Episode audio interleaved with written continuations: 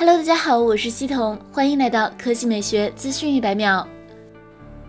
Redmi K30 Ultra 获得入网许可，型号为 M2006J10C。当前 Redmi K30 Ultra 的核心参数已被工信部公布，再无悬念了。工信部网站显示，Redmi K30 Ultra 采用6.67英寸弹出全面屏，分辨率为2400乘1080，材质为 AMOLED，机身尺寸为163.3乘75.4乘9.1毫米，重量为213克。核心配置上，Redmi K30 Ultra 搭载联发科天玑一千 Plus 芯片，最高配备十二 G 内存加五百一十二 G 存储，前置两千万像素，后置六千四百万 AI 四摄，电池容量为四千五百毫安时，支持三十三瓦闪充。从规格来看，Redmi K30 Ultra 与 Redmi K30 Pro 部分一致，二者都是六千四百万主摄，都支持三十三瓦快充，都是弹出式 AMOLED 全面屏，奥利奥四摄造型也基本一致。二者最主要的区别在于，Redmi K30 Ultra 搭载的是联发科天玑一千 Plus 芯片，这是 Redmi 第一次使用联发科旗舰 5G SoC，安兔兔跑分超过了五十万分，而且它集成了 5G 基带，是业界第一款采用 Cortex A77 架构的集成式 5G 旗舰 SoC，该机预计在八月份发布。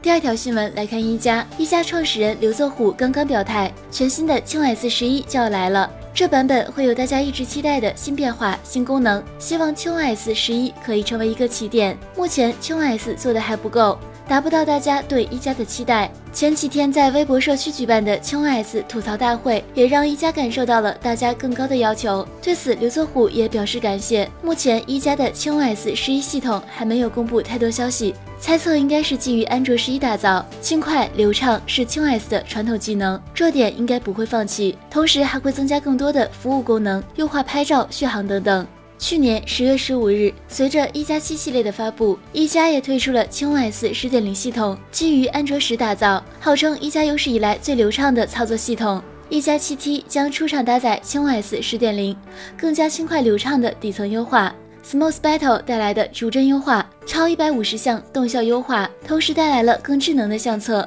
支持公交门禁的多功能 NFC。好了，以上就是本期科技美学资讯百秒的全部内容，我们明天再见。